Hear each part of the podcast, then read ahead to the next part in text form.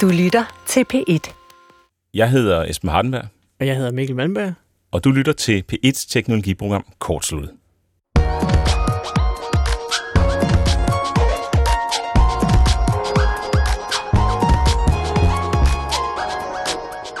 I Kortsluttet i dag, der skal det handle om vilde workflows, altså øh, arbejdsgange, vi har, hvor teknologi spiller en afgørende rolle. Og vi har to meget forskellige bud på det mm. i dag. Først så skal vi snakke med øh, Victor Riparbelli. Han er direktør i firmaet Synthesia, og Synthesia laver video ud af et manuskript og ikke noget andet. Øh, sådan groft sagt, ikke? Mm. Og øh, det er jo brugbart i en tid, hvor vi alle sammen kommunikerer, eller fortærer, eller hvad sådan noget hedder, forbruger meget mere video og lyd end øh, ord på tekst. Og det skal jo siges, det er jo, det er jo video ud fra en manuskript, men det er jo video med mennesker. Ja, der taler. Og kon- konceptet her er, at det er meget enkelt at bruge, men så til gengæld ligger der en hel masse avanceret teknologi og sørger for, at det rent faktisk virker. Om bagved, som vi som brugere ikke behøver at bekymre os om. Mm. I anden halvdel af programmet, så handler det om, hvordan Johan Øttinger fra animationsstudiet Wired Fly, øh, han har en proces, der er meget mere håndholdt og meget mere manuel end, øh, end det her med at få lavet video sådan gratis i gåsøjne, ikke ud fra et manuskript. Han arbejder med, hvordan man kan tage dukker og gøre de her meget håndlavede størrelser til en del af et øh, computerspil.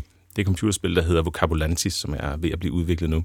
Og det er en, øh, en super kompleks proces at få det til at se øh, overbevisende ud, og det er selvfølgelig også øh, spændende at høre om på grund af det. Og det, man så står med resultatet der, det er et computerspil, der ligner sådan en stop-motion-film, som man mm. måske kender, hvis man har set film i det hele taget. Ja, Fordi sagen er, at vi bruger jo alle sammen teknologi på den ene eller på den anden måde i forbindelse med vores arbejde. Det kan jo være alt fra ja, GPS'er til øh, machine learning. Ikke? Men nogle gange så bliver det lidt uspændende, enten fordi vi er vant til at, at bruge det, og nogle gange så er der også bare mennesker, som for eksempel de to, vi snakker med i dag, som har nogle helt skøre tanker omkring, hvordan, hvordan skal vi bruge teknologi i forbindelse med vores, øh, med vores arbejde, eller hvordan kan jeg bruge teknologi til at, til at komme med et kreativt øh, udtryk, som er det, som, som øh, Johan Øttingers arbejde går ud på. for det er jo i virkeligheden ret avanceret, hvad vi alle sammen laver på computer nu om dagen. Hvis man sådan t- altså, kigger på abstraktionsniveauet, vi er nået til, så er det jo stadigvæk en processor helt nede, der er et et-tal eller et nul. Øh, og så er der ellers bare logic gates og operativsystemer og frameworks og alting, det bygger ovenpå. Præcis. Og Ja. det er det, som jeg i hvert fald for mig og også øh, for dig jo til synligheden bliver ved med at være fascinerende. Ikke? Mm. Øhm, så det skal vi dykke ned i, og det skal vi øh, høre om i dag. Men inden vi går i gang med temaet, så skal mm. vi lige have en øh, opfølgning, traditionen tro. I næste uge, der kommer kortsluttets gave-tech-udgave Ja. program. Ja. øh, og, det, og det skal handle om teknologigaver, men måske skal det også handle lige så meget om sådan før man giver en gave, hvad kan man så, hvad kan man så tænke, og hvad gør, går vi som nørder op i, hvad, mm-hmm. hvad er gaver, der gør, der gør os glade. Så hvis du sidder derude og føler dig særlig nørdet, eller har en udfordring med at finde på en gave til en øh, nørd i familien, skriv ind på kortsluttet.dr.dk, og øh, så skal vi øh, så, selvfølgelig nok øh, forsøge at hjælpe. Det kan også være, at du har en god idé til, hvordan man kan lave en nørdet gave. Yes. Ja. Og der har jeg faktisk allerede fået en mail fra øh, Kasper Skov Christensen, som har indsendt, og nu tager vi ikke mailen nu, men har indsendt en lang liste, så den øh, siger vi tak for, og vi glæder os til at behandle den. Og den er, øh, den er netop øh, maker-orienteret. Ja. Og det er jeg jo glad for, fordi så behøver vi ikke selv at bringe det på banen igen. øhm, og så handlede øh, sidste uges program jo om regnearket. Og øh, vi efterlyste sådan hands-on tips til, hvordan man bruger Ja. et regneark bedst muligt. Mm. Og øh, Michael Trier Åger har skrevet ind, og han har skrevet med et tip, som handler om, når man gerne vil skrive tekst ind i sit regneark, Ja. Så kan det godt være bøvlet, fordi regnearket fortolker det som tal i form af valuta, eller hvad, hvad det nu kan være. Ja, ja, eller matematisk funktion. eller Matematisk sådan, funktion, dato, hvad det nu kan være. Og øh, Michael Åger, han skriver, at hvis man klikker ind på cellen, og så klikker på menulinjen, så man kan se, at cursoren står og blinker. Mm-hmm. Menulinjen er den der, der, hvide, der er oppe i, i toppen Ja. af Excel. Og så skriver en apostrof, så bliver, vil det blive fortolket som tekst, når man skriver Ja. den. Jeg testede det øh, selv nu her inde på programmet. Jeg kunne ikke sådan umiddelbart se den store forskel, men, men måske hvis du sidder derude og, Ja. ja. og har den her, øh, den her problematik til daglig, øh, så kan det være en, øh, en game changer. Det havde det i hvert fald været for, for Michael. Og så har jeg ikke fået så mange mails med tips ellers, men jeg har fået en mail med en hel masse forskellige tips i. Og den kommer fra øh, Emil. Og øh, Emil skriver, at han er god til øh, Excel og snart også til Google Sheets, som jo er Googles regneark, Ja. online regneark. Og han tipper om nogle helt vilde programmer, synes jeg, der er et, der hedder BST Utilities, mm. som giver en ekstra sådan en menu i Excel med en hel masse nye funktioner, og den, oh. Øh, den er dansk udviklet, så vidt jeg kan se, og er øh, nogle hjælpeværktøjer, der er blevet lavet på baggrund af henvendelser fra almindelige brugere, der sidder og har en eller anden frustration. Mm. Og så kan man så sende, sende sine tips ind, og så måske, eller sende sin frustration ind, og så bliver den måske mm. lavet til en øh, løst ved at lave, blive en menu, et menupunkt simpelthen i, øh, i Excel. Smart. Rimelig smart. Øh, så den skal vi selvfølgelig nok øh, linke til. Så er der også noget, der hedder Google Sheets Document Studio. Og øh, det handler om, at man kan blande, det snakkede vi jo meget om i sidste uge, at man kan blande almindelige sådan, manuelt indtastet data med en hel masse dynamiske data. Ikke? Mm. Og øh, det her Document Studio, det gør, at man kan bruge Excel som udgangspunkt for at lave alle mulige forskellige øh, pdf'er eller e-mails ah. ud fra skabeloner. Øh, så Emil arbejder i HR og skriver, at han blandt andet bruger det til at lave pdf'er, øh, sådan nogle pdf'er til medarbejdere, der skal bruge deres ansættelsesforhold, yeah, yeah, yeah. Så, fordi de skal have visum, eller yeah. fordi de skal have optage et lån, eller sådan et eller andet, skal de vise deres løn frem. Ikke? Mm. Og så i stedet for at, at skulle sidde og, og hakke det manuelt ind i, i Word hver gang og sikre at hovedet, og hvad hedder sådan noget... Øh, sidehovedet står ordentligt ja, og alt det her, ikke? Ja, ja, ja. Så, kan man, øh, så kan man gøre det ved at generere det ud fra ja. Excel-ark, der allerede Smart. findes i forvejen. Så det er jo altså rimelig giftigt, og øh, det viser sig også, at Emil er indehaver af en uh, Mega-token. Uff. Ja, din egen kryptovaluta. Ja. Og det er relevant, fordi han linker til noget, der hedder API Connector også mm. som er også hører til, til Google Sheets, som gør, at hvis man har en øh, beholdning af krypto, altså den kan også mange andre ting, men han bruger den så til at, at få opdateret sin kryptobeholdning løbende. Ja, oh, smart. Så, øh, så man har sådan et, et over, nemt overskueligt regneark. Det, øh, kan man, det kan man godt ellers have svært ved at overskue, hvor ja. mange forskellige wallets og ja, ja, det kan øh, godt ende i transaktioner, man har. Steder. Nemlig. Ja. Så, øh, så, så det er også et tip. Og så endelig, så tipper han til en, der hedder Jeff Su på YouTube ja. Som, øh, som er mester i at komme med en hel masse tips til Excel og sådan noget. Nej, der er altid på YouTube. Jamen, altså, det er uanset, hvad du vil have i livet. Helt vildt, og det er så, det er så sjovt at se det der med, at øh, nå, jamen her, så er der bare super godt producerede videoer med konkrete tips inden for det her. Som er gratis, som du bare kan finde. Og, han, og de har lavet videoer i fire år allerede, så du kan også gå i arkivet. Man kan bare gå i gang. så vildt. Ja. Uanset hvad du vil. Ja, så der er lidt, uh, lidt til julehyggen der. Vi mm. linker selvfølgelig til alt det her og siger tusind tak til Emil for at skrive ind. Og husk, kortsluttet.dr.dk er e-mailadressen, og alle links de kan findes på kortsluttet.dk. Mm-hmm. Du lytter til P1 Teknologi Program Kortsluttet. Programmet, hvor vi ikke hacker din e-mail eller Facebook-konto, men hacker selve teknologien, så den gør, hvad vi vil have den til. Med programmør Michael Malmberg og gør det selv mand Esben Hardenberg. Og lad os bare kaste os ud i temaet. Dagens første gæst er direktør i virksomheden Synthesia, der laver syntetisk video og øh, som du forklarede i starten af programmet, Mikkel, syntetisk video, det er video, der opstår på baggrund af et øh, manuskript, ord, men hvor det er et rigtigt menneske, der taler.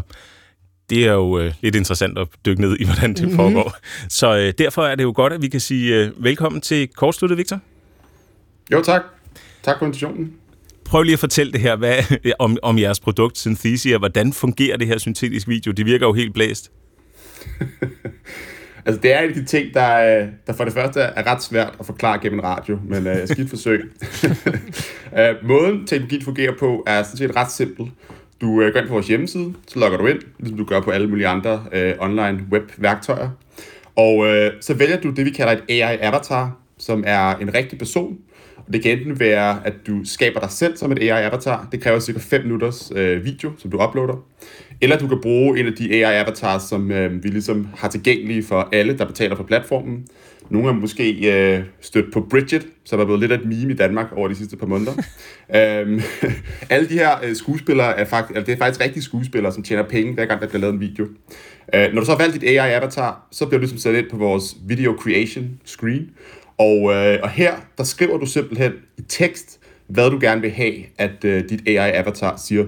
Og du kan så også tilføje nogle øh, altså, du ved, video-effekter, øh, du kan lægge noget tekst ind over, du kan øh, op, en, en skærmoptagelse, eller nogle billeder, eller en baggrundsvideo, eller eller andet. Og så kan du generere video, og så øh, venter du to til fire minutter, og så har du en video, som er syntetisk genereret, men, øh, men ligner en, en rigtig video. Det er sådan den simple måde at forklare det på. Det folk bruger det her til, det er rigtig meget i store virksomheder, øh, hvor man skal kommunikere en masse information. Det kan være træning, eller det kan være customer support, eller, eller sådan nogle ting der. der kan man lave videomateriale rigtig, rigtig hurtigt, uden du ligesom skal bruge kameraer, mikrofoner, studier, øh, post-production og alle de her ting, som ellers gør video til et, et ret svært medie og, øh, og ligesom skalere øh, skabelsen af. Så det er ligesom, hvis man har prøvet at få sin computer til at læse noget tekst op, eller sådan noget lignende, ikke? Bare der så lige følger et, et, et menneske på video med. Lige præcis. Altså, vi, er vi er et AI-company. Vi, vi, vi er ligesom, vores kerne af os er en, en masse PhD'er og professorer, der sidder og, og, og bygger de her AI-teknologier. Og det centrerer primært omkring to ting. Den ene er selvfølgelig videodelen. Det her med, at vi kan tage 5 minutters video af dig, og så kan vi lave det her AI-avatar, som ser øh, fotorealistisk ud, som vi kan animere. Og så den anden del af det er selvfølgelig stemmedelen, øh, og det her, hvor at, at det er sådan set på, på nogle måder samme teknologi, som du har i, i Siri eller Alexa for eksempel. Det er jo også rigtig, det er faktisk rigtig, øh, øh, hvad hedder sådan noget, øh, voice actors, mm. der lægger stemme til det, ikke? Og det kan man så igen, ved, med nok data, der kan man, øh, der kan man faktisk synthesize øh, ekstrem høj kvalitet inden for, øh, inden for stemme synthesis. Og det er også det, hvor vi har set de sidste lad sige, 3-4 år, at, at uh, kunstig intelligens og deep learning har, har taget det her stemmesynthesis, som du måske, altså selv da jeg var teenager, kunne man skrive ting ind sin computer, så læse det op, mm-hmm. men nu kan man gøre det med uh, på, på uh, et, et kvalitetsniveau, hvor det er meget, meget, meget svært at høre, at det er syntetisk, specielt hvis det er på engelsk. Den danske stemme, den, den kræver stadig lige lidt arbejde nu. Ja, det, og det er jo nok bare, fordi den anden er blevet trænet så meget mere, ikke? Jo, præcis. Uh, altså, det er jo, det er, jo, uh, det er jo nok også markedsmekanismerne, der kommer lidt i spil her. Ikke? Altså, mm. man kan sige, at markedet for at bruge rigtig meget energi og ressourcer på at lave en god engelsk stemme, uh, giver lidt mere økonomisk mening, end at bruge vildt meget tid på at lave en, uh, en dansk stemme, desværre. Du sagde i starten, at det er store virksomheder, typisk der bruger det til at levere et budskab, men kan blive endnu mere specifik sådan, i forhold til, hvad, er det, hvad kan det være for et budskab, for eksempel? Ja, helt sikkert. Så en af de, øh, en af de features, der er på platformen, og en af de ting, som man kan gøre nemt med syntetisk video, som man ikke kan gøre med normal video, det er for eksempel at lave video på mange forskellige sprog. Så hvis du går ind på vores app, så kan du lave video på 55 sprog. Du skriver simpelthen bare teksten på det sprog, øh, du gerne vil have videoen kommer ud i. Så nogle af vores største kunder er øh, firmaer som Ernest Young, det er øh, Novo Nordisk, det er øh, nogle af verdens største fastfoodkæder for eksempel. Uh, hvis vi tager fastfoodkæden uh, øh, som et eksempel, så kan man sige, de har jo tusindvis, hundredtusindvis af medarbejdere over hele verden. Og alle de her medarbejdere, de skal trænes i forskellige ting. Det kan være alt fra øh, uh, covid-19 uh, guidelines til uh, hvordan uh, skifter man olien i en deep fryer, til uh, hvordan håndterer man en sur kunde for eksempel. Der er alle mulige træningsmoduler, du ligesom skal igennem, hvis du skal arbejde i den her fastfoodkæde.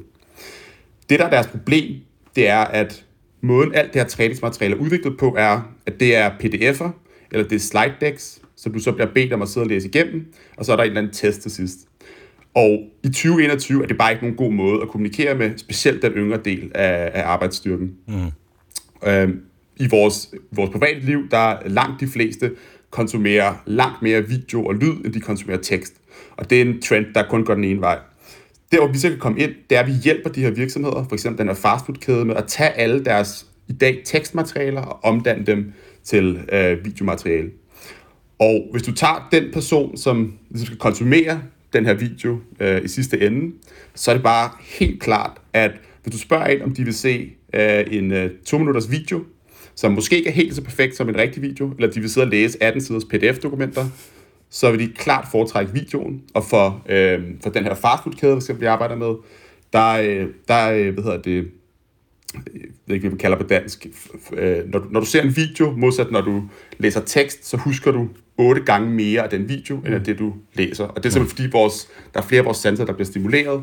Og det er jo selvfølgelig, et, et, det er jo selvfølgelig positivt for virksomheden, fordi man kan træne folk meget hurtigere, og man kan, når man sætter folk ud i, i arbejde, så har man ligesom en bedre mavefornemmelse omkring, at øh, de ligesom har lært det, de skulle. Ikke? Mm-hmm. Øhm, der har jo sådan for nylig været en hel masse øh, snak om øh, de her syntetiske videoer, og også sådan i den forbindelse med sådan noget deepfakes, som man kalder det, hvor, hvor nogen måske mere sådan øh, ufrivilligt øh, får sat deres ansigt ind på alle mulige situationer, som de ikke har, jo selvfølgelig har deltaget i, men, men hvor man ligesom kan, kan redigere video på den måde, fordi teknologien er blevet så god, at man øh, på en eller anden måde ikke længere kan stole på øh, øh, video, som man måske har kunnet før i tiden, hvor det var svært at lave noget, der var falsk på den måde. Med jeres produkter, er, hvem, hvem, øh, hvem, hvem hører I fra, som er lidt øh, bange på en eller anden måde? Altså, der må være nogle etikere eller nogle skuespillere eller noget, der er bange for, at, øh, at det hele falder, eller at de bliver arbejdsløse. ja, det, det er klart, at de fleste, der har hørt om den her teknologi, har nok hørt om den fra den her deepfake-vinkel, øh, øhm, som handler mere om de negative ting, kan blive brugt til. Og den kommer helt sikkert til at blive brugt øh, af folk med dårlige intentioner. Det har vi allerede set nu med det her øh, fake porno-problem.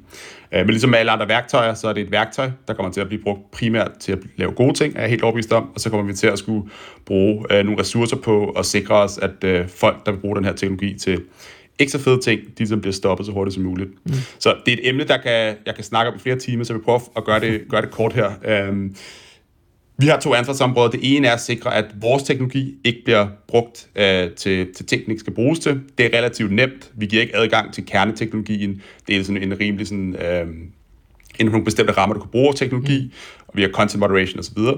Det andet ansvarsområde, det er ligesom sådan generelt, hvis man kigger ud i verden, hvad kan vi gøre øh, for at øh, for at løse det her øh, problem, som jo ikke rigtig er et problem i dag endnu, men helt sikkert kommer til at blive det på et eller andet tidspunkt. Og øh, det, det korte svar her er, der er nogle tekniske løsninger, som vi arbejder med de store tech-virksomheder på.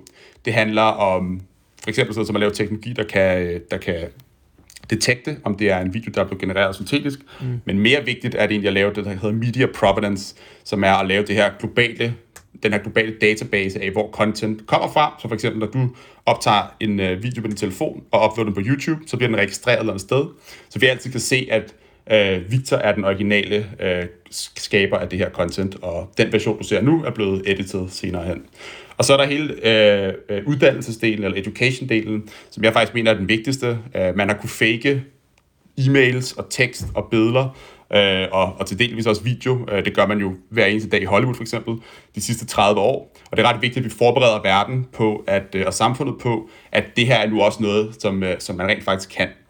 Og øh, det kan man selvfølgelig gøre ved sådan at direkte fortælle folk det, øh, og man kan skrive opinioner i Wall Street øh, Opinions og New York Times osv. Jeg tror, at den vigtigste ting her, det er faktisk at eksponere folk til så meget syntetisk content, øh, som vi kan på så kortest mulig tid. Vi har lavet en del af de her celebrity-kampagner, hvor David Beckham snakker ni forskellige sprog, eller du kan lave en personalized video for Lionel Messi for eksempel. Og når folk ser de her ting, så er det helt tydeligt, at det ikke er en ægte video, du ser. Og øh, det tror jeg faktisk bliver den vigtigste del i at, at, øh, at forberede samfundet på den her nye teknologi, som, øh, som langsomt er på vej op. Ellers har de jo hørt det på p nu. Det, det er stort set helt befolkningen. Det, ja. det er jo sådan meget interessant, og, og også noget, som er en, en, sådan en indbygget del af mange af de udviklinger, der sker nu, at øh, her kommer I og har et meget, sådan en meget hands-on løsning på et konkret problem.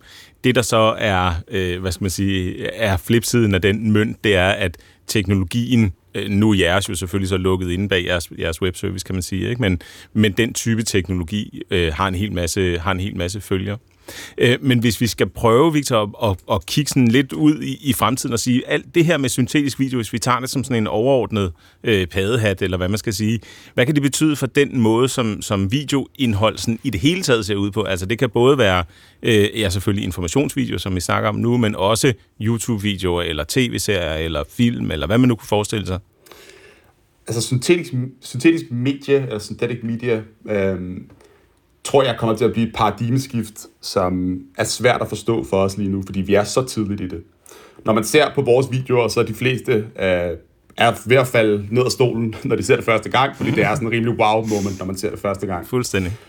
Men øh, det vi er i gang med at bygge lige nu, ikke kun os, men alle mulige andre bygger det teknologier, er ligesom det her, øh, den her teknologiske platform, som øh, vil gøre os i stand til at tage medieproduktion fra noget, som vi generelt gør med fysiske sensorer, det vil sige kameraer eller mikrofoner, som vi sidder med lige nu, til noget, man kan gøre gennem 100% gennem software.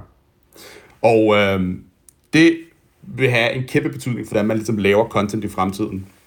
Hvis vi kigger på sådan som kamera i dag, så øh, bare det, vi gik fra øh, altså digitale kameraer og camcorders i 90'erne, hvor ens far rendte rundt og filmede en, når man var på ferie, eller der skete noget vigtigt til en fødselsdag eller sådan noget, til det, at, at vi nu alle sammen har kameraer i vores lommer med en, med en smartphone, det har jo altså sådan helt isoleret set bare gjort, okay, kameraer er blevet billigere og bedre, og de, de, er, øh, øh, de er nemmere tilgængelige, og det er selvfølgelig interessant. Men det, der er virkelig interessant, det er jo, at der er jo alle de her nye medieformater, der er blevet skabt, altså Instagram, TikTok, YouTube.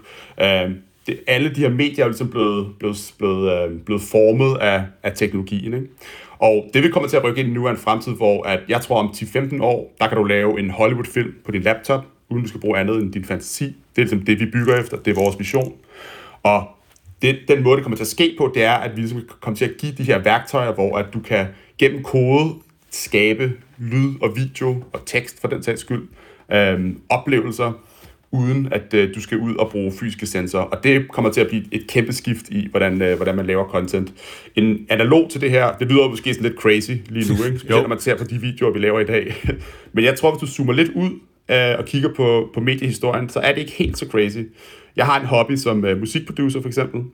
Og når jeg åbner min MacBook, så kan jeg åbne Ableton Live, og så kan jeg synthesize og lave alle lydeffekter, du kan tænke på. Du kan lave et klaver, eller en guitar, eller trommer, Uh, det hele kan du gøre på din MacBook. Ikke? Du behøver faktisk ikke rigtig rigtige instrumenter. Det betyder selvfølgelig ikke, at vi ikke bruger rigtige instrumenter, men du er ligesom ikke særlig limiteret af, at du kun har din laptop foran dig. Og det har jo gjort, at vi har hele denne generation af bedroom producers, der sidder et eller andet random sted rundt i verden og laver en eller anden sang, som folk synes er helt vildt fed, og så lige pludselig så bliver de superstjerner. Og det er hele den her idé med, at talent kan komme overalt. Det handler mere om, hvem har de bedste idéer, end hvem har pengene til at lave produktionen. Ikke? Mm.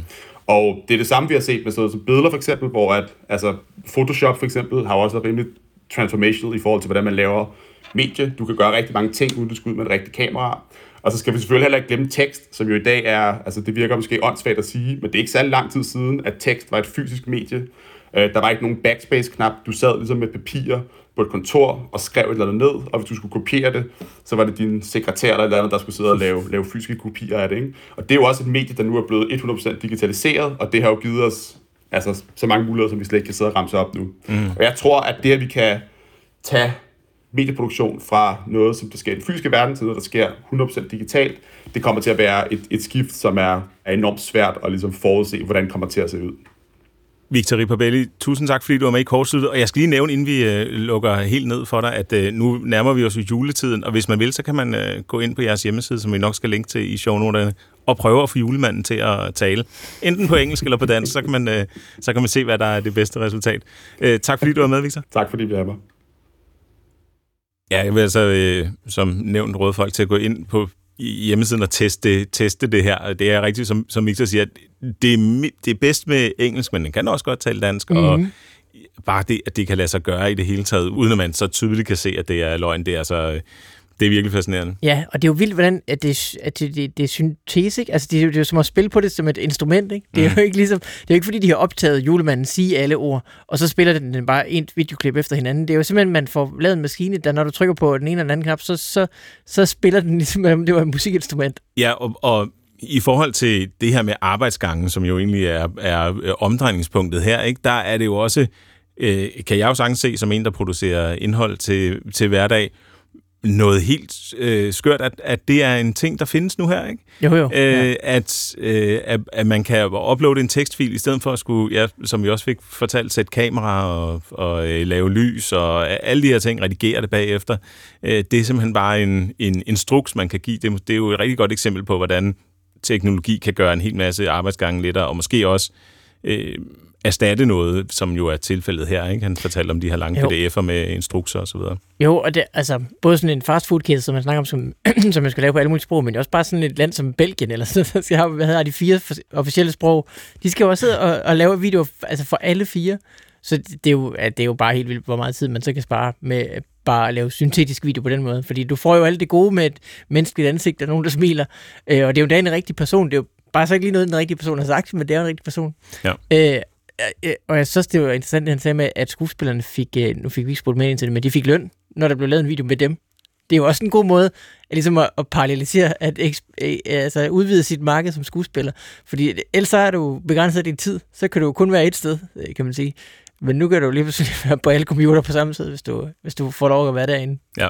ja, og så er der det kreative, som jo er noget af det, vi skal snakke om senere også, at øh, lige pludselig, hvis man går med en lille filmskaber i maven, så mm-hmm. kan man øh, i fremtiden sidde og skrive øh, sin, øh, sin film, og så øh, øh, få den fremkaldt ved hjælp af ja. algoritmer og øh, kunstig intelligens. Så Synthesia og Unreal Engine, så er du faktisk... Øh så er det godt kørende. Så er du flyvende. Ja, det, det så oplever du bare til Netflix bagefter. det, det, bliver, det bliver spændende at se.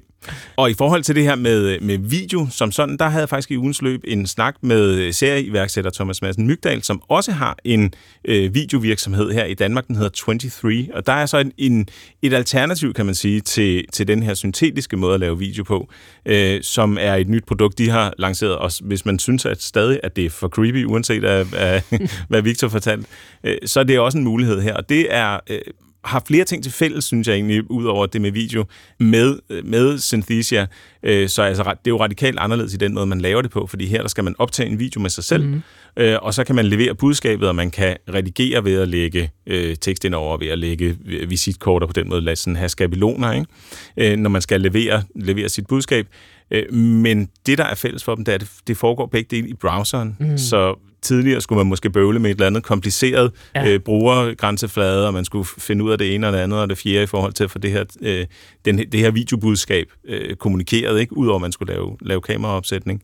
Øh, men, men i den her løsning, som jeg har testet i ugens, i ugens løb fra, fra 23, der foregår det bare i, i en browser, og man øh, går ind, tænder for sit webcam og sin mikrofon, og så optager man sin, øh, sit budskab, og så kan man øh, trykke øh, færdiggør, og så kan man sende det afsted. Ikke? Jo. Øhm, så den her måde at gøre det sådan så gnidningsfrit som muligt for os brugere og øh, og arbejde med video, i stedet for at sidde og bokse med at, at skrive en lang mail, hvor der står, så skal du øh, gå op til højre hjørne og klikke på den ja. der øh, mulighed, og så skal du det ene og det andet og det fjerde. Jamen det, og, det, og det kender vi jo også allerede fra Instagram og fra øh, TikTok og hvad det ellers hedder, øh, hvor der også er videoredigeringsfunktionalitet øh, øh, i.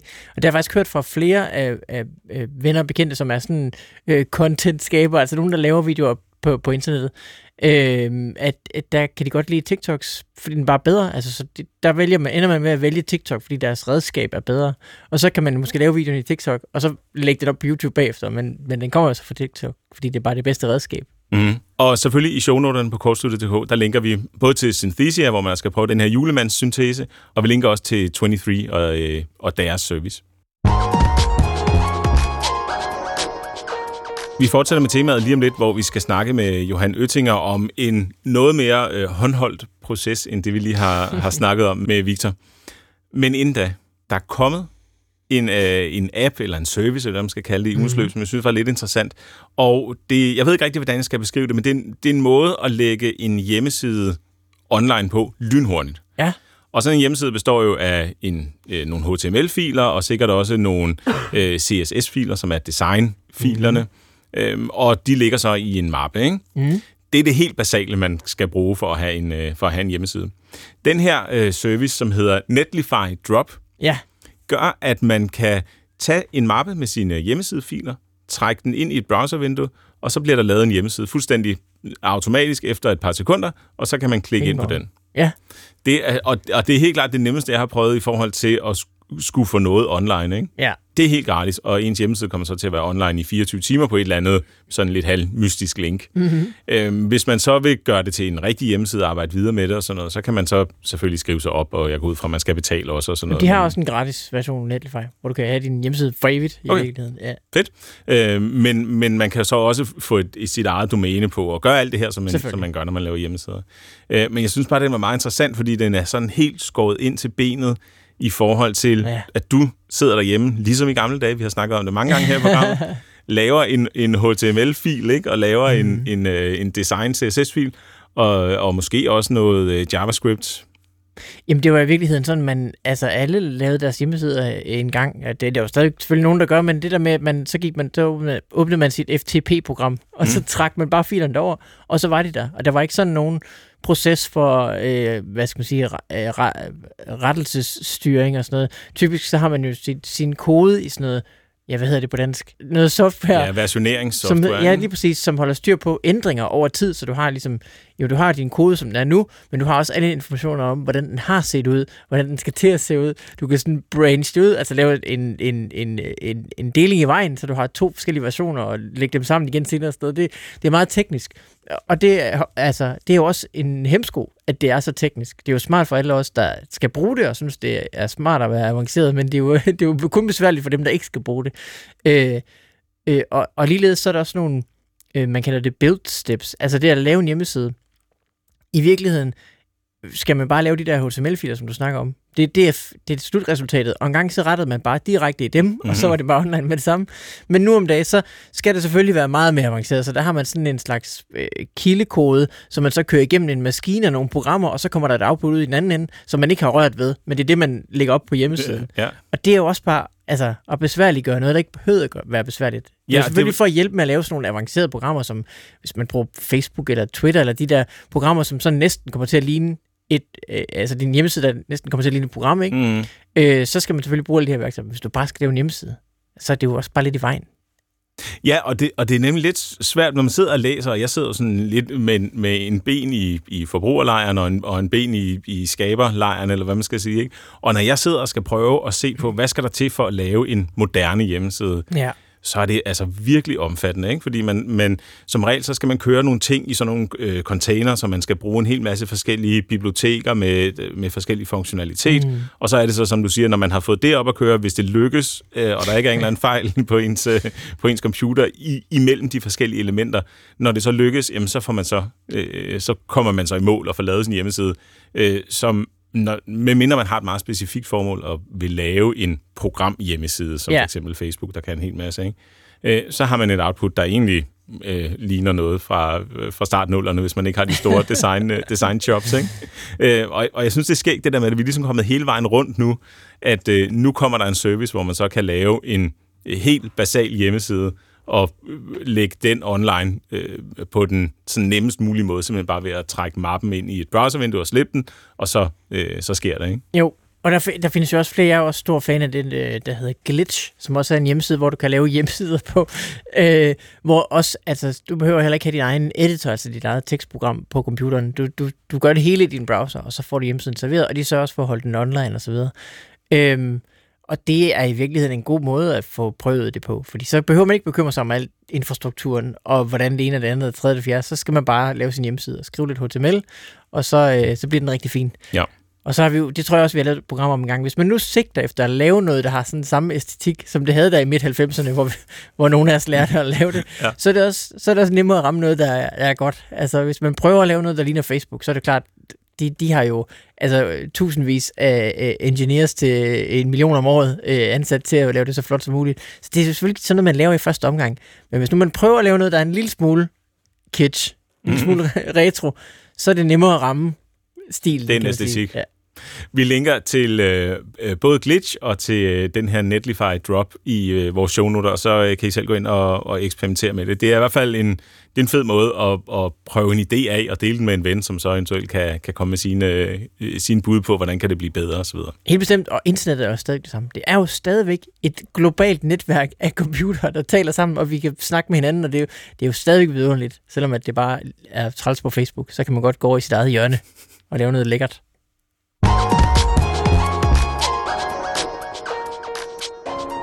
Vi vender tilbage til temaet, som handler om teknologiske workflows, og øh, i første del, der hørte vi jo om, hvordan vi som skabere af video, for at levere et budskab, nu ikke længere behøver at have et øh, kamera til rådighed, men øh, simpelthen kunne bruge Synthesia-servicen til at levere et manuskript, og så vil det så automatisk blive læst op af en rigtig filmet skuespiller. Ikke? Nu skal det handle om noget andet, og noget, som er meget mere håndholdt, fordi vi skal nemlig sige velkommen til dagens anden gæst, Johan Øttinger, der har stop-motion animationsstudiet Wiredfly. Velkommen til, Johan. Tak. Og vi skal snakke om, hvordan du bruger teknologi til at tage noget, som er sådan meget analogt og håndlavet, og øh, gøre det digitalt, men uden at miste det der øh, håndlavede aspekt. Vi skal fokusere på et helt konkret projekt, som du arbejder på. Hvad er det for et øh, projekt? Ja, vi skal tale om øh, Vocabulantis, som er et computerspil og en rejse ind i sprogets verden. Og det handler om kærlighed. Og det handler om to børn, Kurt og Carla, der er forelsket hinanden. Og det, der sker, det er, at de prøver at sige det til hinanden på samme tid. Og i det her splitsekund, der mister de selvfølgelig sproget. Mm. Og de mister evnen til at sige det til hinanden. Og det, at de gør det på samme tid, skaber en enorm energi imellem dem. Og de mister sproget for alle mennesker i hele verden, og de er slugt ned i sprogets verden, hvor der er en, en kaos og en undergang i gang. Så sproget er en enorm konflikt, og det er tabt, og de skal redde det. Og når de redder det i sidste ende, og man har spillet hele spillet igennem, og man har mødt alle karaktererne, og man har fundet ud af, hvad problemet er, så kommer de tilbage, det der splitsekund, og så kan de sige, skal vi følges hjem. Sødt. Men det er specielt, fordi det er et samarbejde mellem øh, Morten Søndergaard, som er forfatter og digter, og så Esben Kjær Ravn og hans virksomhed øh, Konkurrence, og så mig og min virksomhed, øh, som laver dukkeanimation.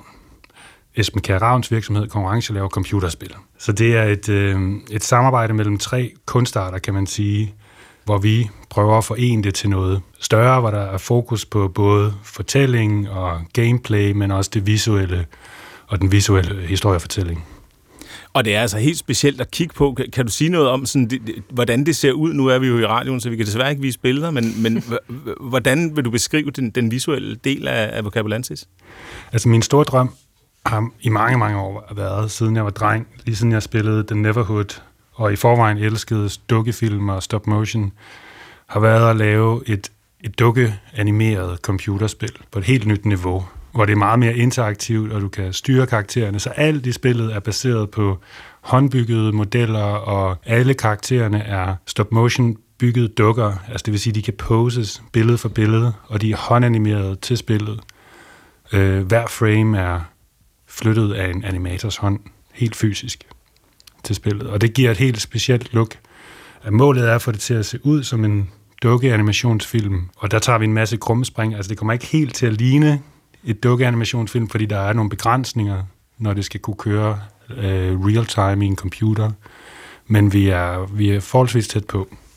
Og vi skal prøve at se, hvor langt vi ligesom kan nå ned i, i materien omkring den her proces. Men hvis du skal starte sådan helt øh, oppefra og forklare øh, meget overordnet, hvad gør man, når man har lavet en dukke i hånden og skal have den til at blive en computerspilkarakter? Hvad, hvad, hvilke, ja, hvilke steps er der så i det? Altså helt overordnet, så er der to ting, vi kan tale om, som græner sig ud i flere ting. Altså der er både karaktererne, men så er der også scenografiet og øh, assetsene, elementerne i spillet, mm. baggrundene osv. Og, og der tager vi øh, basalt set to meget forskellige approaches for at få det digitaliseret, hvor alt er håndbygget, så målet er, at alle de pixels, du ser, det er håndbygget. Og så oven i det, så er målet, at karaktererne de er håndanimeret.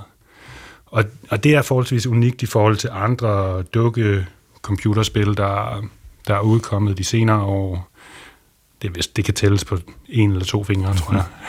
Men øh, at dukkerne er øh, håndanimeret, billede for billede, og ikke øh, scannet og digitaliseret, og så animeret i 3D. Mm. Øh, og, og det er en, en stor ambition for mig, at de skal være håndanimeret. Fordi det giver en helt unik følelse, en, en, øh, en tekstural følelse på, på karaktererne, at man ligesom kan mærke den her energi, der bliver lagt i fra en animator. Man kan se de små hår flytte sig lidt forkert, og, og man får også fra fotografiet og fra belysningen, der får man en, en fidelitet, der er ud over det, hvad man kan skabe i real-time øh, computergrafik. Det kan jeg huske, jeg bemærkede, da jeg kom tilbage til børnefjernsyn efter at have fået børn, at nu var alting 3D-animeret. Altså det var det jo ikke i min barndom, fordi det var det jo stort set umuligt. Men, men nu var det nærmest øh, alt, der var 3D-animeret, fordi det er faktisk det er jo billigere end at skulle tegne det. Ikke? Men jeg, det jeg kunne se var, at der var mange, der prøvede at genskabe den samme sådan ja. øh, look af, af, af håndanimation, altså som vi kender fra det gamle øh, Postman Per, eller, eller Wallace and Gromit, eller, eller hvad det ellers hedder, altså hvor man får, man, man gør det godt nok i et 3D-program, men man prøver at få det til at ligne, at nogen har siddet og lavet stop motion. Ja, og det lykkes de ret godt med øh, nogle gange, øh, specielt Artman, som jo også laver modulær voksfilm, de, mm. øh, de er ret gode til det, at få det imiteret. Øh, altså man kan sige, der er, der er et, et, et gap, hvor man aldrig kan komme hen og få den der den der, der er sådan en fascination af ægte ting, og komme ned i øjenhøjde på materialer, og det bringer noget frem i en, nogle mm. følelser, som er unikt til at affotografere ægte ting, og mm. når, og så give dem liv. Det, det giver en helt speciel følelse, som mm. jeg tror rigtig mange kan genkende til. når man ser noget stop motion, der er lavet virkelig godt. Og for at gå tilbage til, ja, hvordan digitaliserer vi så karaktererne? Det vi gør, det er, at vi har et, øh, et 3D øh, space inde i øh, computerspillet, inde i engine, og der sætter vi fotografier af karaktererne ind. Så det vil sige, at karaktererne er egentlig flade. Så de er, de er film, så at sige. Mm-hmm. Og de har så en række animationer, som matcher ind i hinanden. Og de fotografier, de er så håndanimerede, og de er fritlagte, og de kan gå, hvor de vil. Men traditionelt så er der en stor begrænsning der, fordi de har jo sådan en belysning, som er fast. Men det, der, det vil vi gerne ud over. Så vi har skabt en, øh, en metode, hvor vi affotograferer hver billede, hver pose, animatoren har lavet. Den affotograferer vi øh, i hvert fald otte gange med forskellige lysretninger. Og så igennem øh, software, blandt andet Substance, der kan vi øh, generere maps ud fra de her lysretninger. Kort over, hvordan ægte lys reflekterer og påvirker materialerne. Og så lave et, øh, hvad der bliver kaldt normal map ovenpå billedet af dukken, og dermed kan øh, belysningen i engine kan belyse karakteren, fuldstændig ligesom scenografiet i 3D-space. Og det gør, at de bliver integreret helt fantastisk, de her fotografier af dukkerne, som det jo er, altså animationerne af dukkerne. Så når de går ind i et mørkt område, så bliver de mørke, og de får lys bagfra, når, det, når der er en lampe, der lyser bagfra, mm. ind i 3D-space. Øh, og det, det er ikke set før på, på den her form for animation. Så det er meget spændende, og det giver et ret unikt look. Ja, det, det, det er det, der er helt afgørende for, at, at vi som udenforstående virkelig spærer øjnene op, når vi ser, der, der er jo uh, trailers og så videre, som vi nok skal linke til i, i shownoterne, ikke? Men, uh, men når man ser den, så, så, ja, så ligner det mere en, det ligner mere en film, end det ligner et, et computerspil, ikke? Ja, og det er, jo, det er jo det, der er målet også. At det skal, altså det skal være på så højt niveau, at man ligesom føler, at man er inde i den her verden sammen med dukkerne, og de er fuldstændig integreret, så de får den her dynamiske belysning. Plus det skal være interessant at spille, det skal være sjovt at spille, og det skal være øh, meningsfyldt, det skal være fortællingen og karakteren. Altså det er meget karakterbåret og verdensbåret, men også et underholdningsspil. Mm-hmm. Ja. Og, og øh, ud fra hvad du har fortalt nu, er omdrejningspunktet jo de teknologiske hjælpemidler, så ud fra hvad du har fortalt indtil videre, der er der en, en computer med en uh, spilmotor, en game engine på, ja. uh, der er noget lyssætning, og der er et, uh, et kamera af en rimelig kvalitet, går jeg ud fra. Uh, men hvad, hvad er ellers i spil sådan af, af, af software og hardware? Hvad er det, Ja, hvad er, hvad er remedierne, kan man ligesom sige det? Ja, nu har vi talt lidt om dukkerne, og og den proces er jo forholdsvis, øh, inden det ryger ind i computeren, så er den ret lavpraktisk, kan man sige. Det er nogle lysretninger, som er kontrolleret af en DMX, øh, og animatoren trykker på en knap, og så tager den forskellige billeder med de forskellige lysretninger. Mm. Og det ryger så ind i øh, computeren, og der har øh, CG-kunstneren øh, Kasper Kær, han har lavet et meget komplekst forgrenings... Øh, teknisk processering af de her billeder, for at få det ud i de her normal maps, hvor vi både får, øh, vi får refleksioner, og vi får skygger integreret i de her maps, og det giver en meget høj kvalitet. Mm. Men det og sådan kan... et map er, er ligesom et lag, der ligger oven på, øh, på, på figuren, der så kan være lyst eller mørkt, med, en, med en bestemt lysretning på. Som det er farvet, ja. Det er, det er der inde i mappet også, men der er også nogle farver med de her lysretninger som det er ikke et lag, man ser i, men det, det er noget information, som giver, hvordan øh, lyset skal ramme det, det flade billede. Så hvis der er en lampe, der lyser fra siden, så får den faktisk lys fra siden, det flade mm. billede, og lyser de her pixels op, som er fotobaseret. Så lyset er fotobaseret, men øh, det, er sådan, det er digitaliseret på en magisk måde. ja. Og så er der så, er der så alt øh, det, som karaktererne løber rundt i. Der har vi lavet en masse test, og hvordan vi skal få det til at være spændende nok at løbe rundt i. Og man kan sige, at vi har prøvet at lave det på samme måde som karaktererne, men det vi har fundet ud af, at det er meget bedre at øh, skabe et spil og lave det sjovt, når det er i hvert fald lidt på sine egne præmisser, ikke? Så det er iterativt, og det er øh, muligt at rykke ting rundt i 3D-rummet, for ligesom at gøre det nemt at level design, ikke? Så det vi gør, det er, at vi, vi skaber ind i, vi har to metoder, vi laver alt øh, scenografiet på. Alt er selvfølgelig bygget i hånden. Det er ligesom præmissen. Og så, så photogrammetry vi noget af det, og vi øh, texture scanner noget andet, som er lidt den samme proces som karaktererne. Og, øh, en, og texture scanner, den er opdelt i to ting. Der, der laver vi både øh, texture sheets, altså at Det kan være for eksempel en flisevæg, hvor vi så har bygget et fladt stykke flisevæg, og så scanner vi det på samme måde som karaktererne med lysretninger. I det her tilfælde så er det nok nærmere 20 lysretninger, og refleksioner med polfiltre osv. Og så i samme meget komplekse substance setup, der laver Kasper de her meget detaljerede maps, som så kan lægges på computergenereret geometri inde i engine. Mm.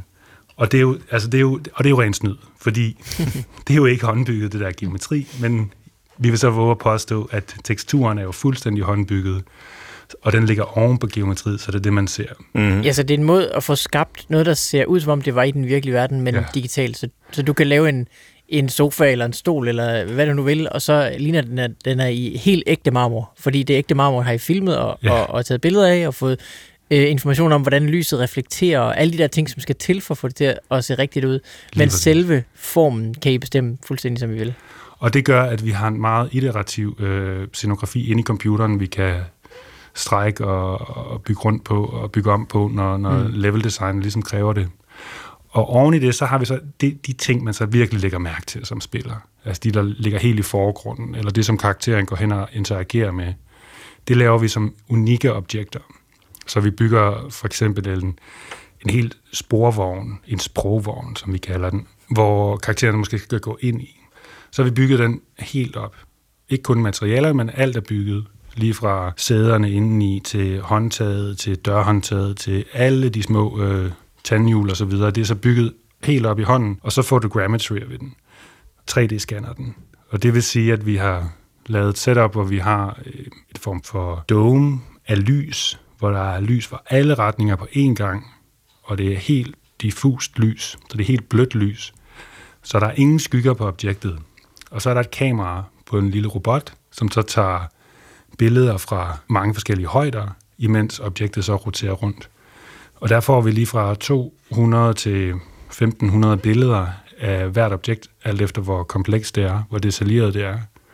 Og så i software som øh, Reality Capture, som vi bruger, som er meget, meget godt til photogrammetry, det kan så lave et, øh, et point cloud ud fra de her billeder. Og de, ud fra det point cloud kan det lave et mesh, altså en, en 3D-model, som er fuldstændig baseret på, hvordan objektet ser ud i virkeligheden. Mm. Og det, man får ud af øh, photogrammetry specielt, er så teksturen, fordi objektet, den her, den her sporvogn, er jo så malet og patineret og, og malet i hånden, ikke? Så det får vi, øh, al den information, eller det arbejde, det får vi med ind i computeren som en tekstur, der passer kun til den model. Og er det, er det så med til at give, fordi til forskel fra øh, et 3D-modelleret objekt, som er skabt i et 3D-modelleringsværktøj på computeren, så forestiller jeg mig, at når I gør det på den her måde, øh, så får I også en masse af de øh, unøjagtigheder, eller hvad man skal kalde det, som kommer ved at håndbygge noget med ind i scanningen. Er det, er det rigtigt? Ja, lige præcis. Altså, der, er, der er den del af det, og så er der en, der er også en, øh, en fidelitet i at bruge ægte materialer, at bruge øh, fundne genstande, og bruge træ, og bruge øh, den måde, det ligesom er patineret på. Øh, der, er, der er noget uncanny, man kan genkende med det samme, at det er bygget i hånden, og det er ægte. Og man får sådan en connection til det, som er ret unik, og det giver et helt specielt look, som er det, vi går efter. Øh, uncanny kender man måske for øh, det udtryk, der hedder Uncanny Valley, som det man måske typisk har brugt om sådan øh, robotter, der skulle ligne mennesker. Og de kommer også tæt på, men vi som mennesker kan simpelthen altid se, der er et eller andet der, som ikke er rigtigt, ikke? Ja, Ja, og så på samme måde vil du så øh, sige, at når man laver tingene i, i hånden, jamen, så kan vi som mennesker godt se, at den, den der genstand kommer fra det samme univers som mig. Ja. Og det kan jeg simpelthen se, fordi det er en gæld, alle de samme love for øh, fysik og, og udformning osv., det, det, det gælder, kan jeg se for den. ja, lige præcis. Og så er der så stort øh, arbejde i, og for det vi så bare har texture-scannet og puttet på computergenereret geometri, øh, få det til at matche op med det her, de her unikke objekter, de her 3D-scannede objekter. Og der, der prøver vi at lave, øh, der laver vi et, et stort arbejde i computeren med at putte decals på, altså putte øh, forskellige patineringsmaterialer på, og vi putter mos på bagefter ind i computer og sådan noget, for ligesom at få det overgangene til at virke, så det hele egentlig har den der fidelitet, eller den der virkelighedstro følelse, mm. når man spiller det. Øh, nu snakkede vi tidligere i programmet om et sådan et meget automatiseret workflow, hvor at vi kunne gå fra at have et øh, manuskript på papir til at have en automatisk produceret video, hvor der sidder en skuespiller og fortæller det, vi har skrevet på, på manuskriptet. Og det her, det er jo så den, den direkte modsætning, ikke? Det, det er håndholdt hele vejen, og I, øh, altså, I ja. tager en hel masse billeder og, og laver nogle, øh, nogle meget sådan manuelle øh, workflows i forhold til at få det gjort til, til et computerspil. Ja. Er det der, nydelsen ligger, ligger for dig i forhold til at arbejde med teknologien, eller hvad, ja, hvordan ser du det? Ja, ja, altså jeg nyder helt sikkert den her kombination af noget, som... Altså, det er meget våget at prøve at merge de her to verdener, som jo bare har så mange modsætninger, og prøver at få noget, som egentlig i, i sin øh, essens ikke passer ind i computeren, til faktisk at være der og udtrykke sig på en meningsfuld måde. Det synes jeg er vildt spændende. Og så alle de her små tekniske krumspring, man laver for at få det til at lykkes, og den research og, og trial and error, det, det synes jeg er vildt sjovt. Fordi der er et, et, et kunstnerisk direkte mål for at få de her ting forenet ved bedste evne, for at få udtrykket frem. Mm. Og hvornår er det planen, det skal udkomme? Og, ja, hvor længe har I været i gang? Hvor lang, hvor lang skal processen der være her til sidst? Ja, det har jo været et stort udviklingsproces, både med at um, udvikle teknologierne og finde ud af, hvordan vi skulle gøre det. Men det, der har taget allerlængst tid, det er at skaffe midler til det indtil nu. De har været gavmild fra det Danske Filminstitut, og vi har fået penge fra EU og Undervisningsministeriet. Altså, det har taget ret, rigtig lang tid. Så der er vi kommet til nu. Det har, det har vi arbejdet på siden on and off, siden 2015. Og øh, nu kan vi lave det færdigt på 3-4 år mere. Men det går så i fuld produktion, ikke? Ja, så det er, det, det er det, der sker fra nu af. Så skal, så skal selve spillet laves, færdigt ja. laves. Ja, så om 3-4 år, så er vi færdige. vi må øh, snakkes ved. Vi behøver ikke sikkert, vi behøver at vente 3-4 år, men øh, tusind tak, fordi du var med i Kortsluttet, Johan, og fortælle om øh, Vocabulantis. Og der findes forskellige videoer om, om, øh, om tankerne bag spillet også, hvor man ser, øh, ser billeder derfra, som det ser ud nu, øh, som vi nok skal linke til i øh, shownoterne. Tak fordi du var med. Det var så let. Ja, så gik vi altså fra den øh, ene yderlighed til den anden. Fra en, ja. en fuldt automatiseret og, og maskinlæringsstyret proces til mm. noget, som i den grad er, øh, er håndholdt og kræver i virkelig mange år at, øh, at lave. Ikke? Hvor at, øh, at med Synthesia, som vi hørte om i, i starten, der var det jo en, en hel masse, en hel masse der, tid, der lå forud, hvor der ikke blev lavet noget, men, øh, ja. men, men når man så skulle lave resultatet, så kunne man klare det hurtigt. Mm. Jamen, det er rigtigt. Det tager bare lang tid at lave ting, der er detaljeret. Hvad, hvad kan du bedst selv lide i forhold til det her med at få et hurtigt output, eller at sidde og, og øh, nørde med noget, og sørge mm. for, at det bliver just right, og, og du ligesom får udviklet de der processer i... Ja. Altså, jeg tror, jeg er for utålmodig til at bruge seks år i hvert fald. Men så, skal man, så kan man måske snyde sig selv ved at dele op i mindre processer. Så man sige, nu er jeg bare ved at lave den her dukke, og så er det ja. sådan det. Øhm, men jeg tror, at øh, mit svar må være, at det afhænger jo selvfølgelig af, hvad, hvad det er, man går efter. Hvis jeg skulle lave øh, øh, øh, instruktionsvideoer til øh, en fastfoodkæde i 16 forskellige sprog, mm. så tror jeg, jeg vil skynde mig så meget, jeg kunne. altså, ja. sørge for at få et minimum af et godt produkt. Der ja. ligger min grænse rimelig lavt for, hvor godt det behøver at være. Hvorimod, hvis jeg selvfølgelig skal lave sådan et hjertebarn, som det er at lave sådan et, et spil her, hvor man øh, øh, gerne vil have, at det ser helt rigtigt ud, så er det klart, så er det jo øh, værd at bruge lidt mere tid på. Ja, det er selvfølgelig nok der. Jo, jamen, det er selvfølgelig nok der forskellen ligger, om man har en, hvad skal man sige, om man er personligt investeret i, i slutproduktet, eller om man øh, har en opgave, man vil vinge af på et, øh, på et ark, ikke? og sætte et, øh, sætte et flueben ud for. Ja. Så det synes, jeg, der, det synes jeg er meget rigtigt. Altså, jeg øh, graviterer selvfølgelig meget i den retning, hvor at, øh, at det handler om at bygge noget selv og op, opdage de her ting undervejs og sådan mm. noget. Ikke? Og det kan jo ske på, på mange forskellige niveauer, når, øh, når maskinlæringsprofessorerne, som vi hørte om i starten, opdager en ny, øh, en, en ny måde at, at designe algoritmen på, så man kan lave bedre videosyntese, øh, så er det jo selvfølgelig også en del af, en del af det, der, der driver dem i, i den der sådan upfront øh, research. Ikke? Og det er jo også et spørgsmål om, hvor kunstnerisk man har lyst til at være, fordi øh, at, at det, som ofte gør ting øh, hvad skal man sige, spændende ud fra sådan en kunstnerisk øh, synsvinkel, det er jo, om de bryder nogle regler. Fordi det, vi kan jo ikke, når vi laver alle de her øh, AI og ML, altså kunstig intelligens og machine learning baserede ting, ting som Synthesia for eksempel, så er det jo, så kan vi jo træne sådan en model, som man kalder det, til at opføre sig som menneske, fordi den, den lærer alle mulige regler for, hvordan det ser ud, når en, en video med et menneske bevæger sig. Og at det tager så mange oceaner af tid og computerregnekraft at lære den alle reglerne. Men vi som mennesker, vi kunne egentlig ret hurtigt lære reglerne, og så jo også ligesom forstå, hvordan er det så, vi bryder dem, og måske endda, hvordan er det, vi bryder dem, så det bliver endnu mere interessant. Mm. Så det er jo også derfor, man ligesom kan få, få Synthesia, som kan lave en hel masse indhold, som i virkeligheden er, er fuldstændig uinteressant, ud fra sådan et perspektiv om, at jamen, altså, de kan jo godt få sagt, indholdet kan jo godt være interessant, men sådan selve udformningen, der kommer jo ikke lige pludselig flyvende en høne ind fra, fra venstre. Endnu i hvert fald. Fordi det er, der, det er, der er jo ikke nogen, det er, selvfølgelig har de ikke trænet den på videoer med Monty Python eller noget lignende.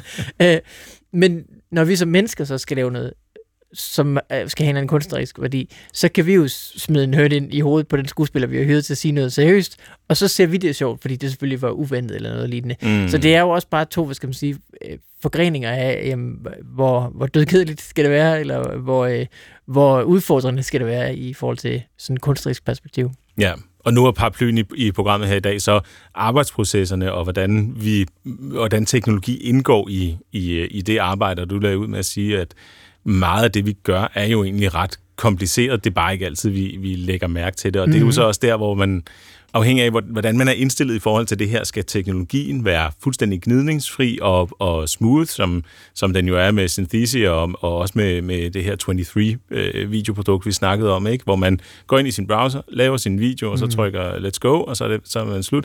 Eller er det mere sådan en, en, en, hvor man lidt, trækker lidt, og der bliver trukket lidt tilbage i den anden retning, og man skal ligesom sådan justere sig ind og, og, og finde ud af at, at arbejde bedst muligt, ikke? og fortolke teknologien, eller hvad man skal kalde det. Ja. Øh, det, er jo, det er jo vidt øh, det er jo vidt forskelligt, ikke? og det kommer måske også an på, om det er, øh, om det er målet at få, få lavet noget, som, øh, hvor, hvor teknologien spiller en rolle, eller om det er målet at få leveret et budskab, hvor øh, at det bare skal leveres sådan klarest muligt. Ikke? Mm. Det var kortsluttet om øh, eksotiske øh, teknologiske arbejdsprocesser.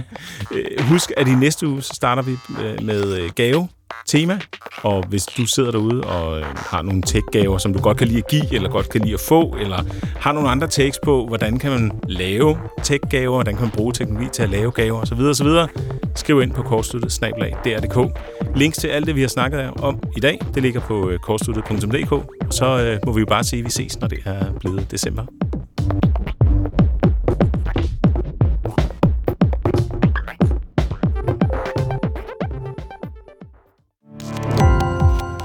Gå på opdagelse i alle DR's podcast og radioprogrammer. I appen DR Lyd.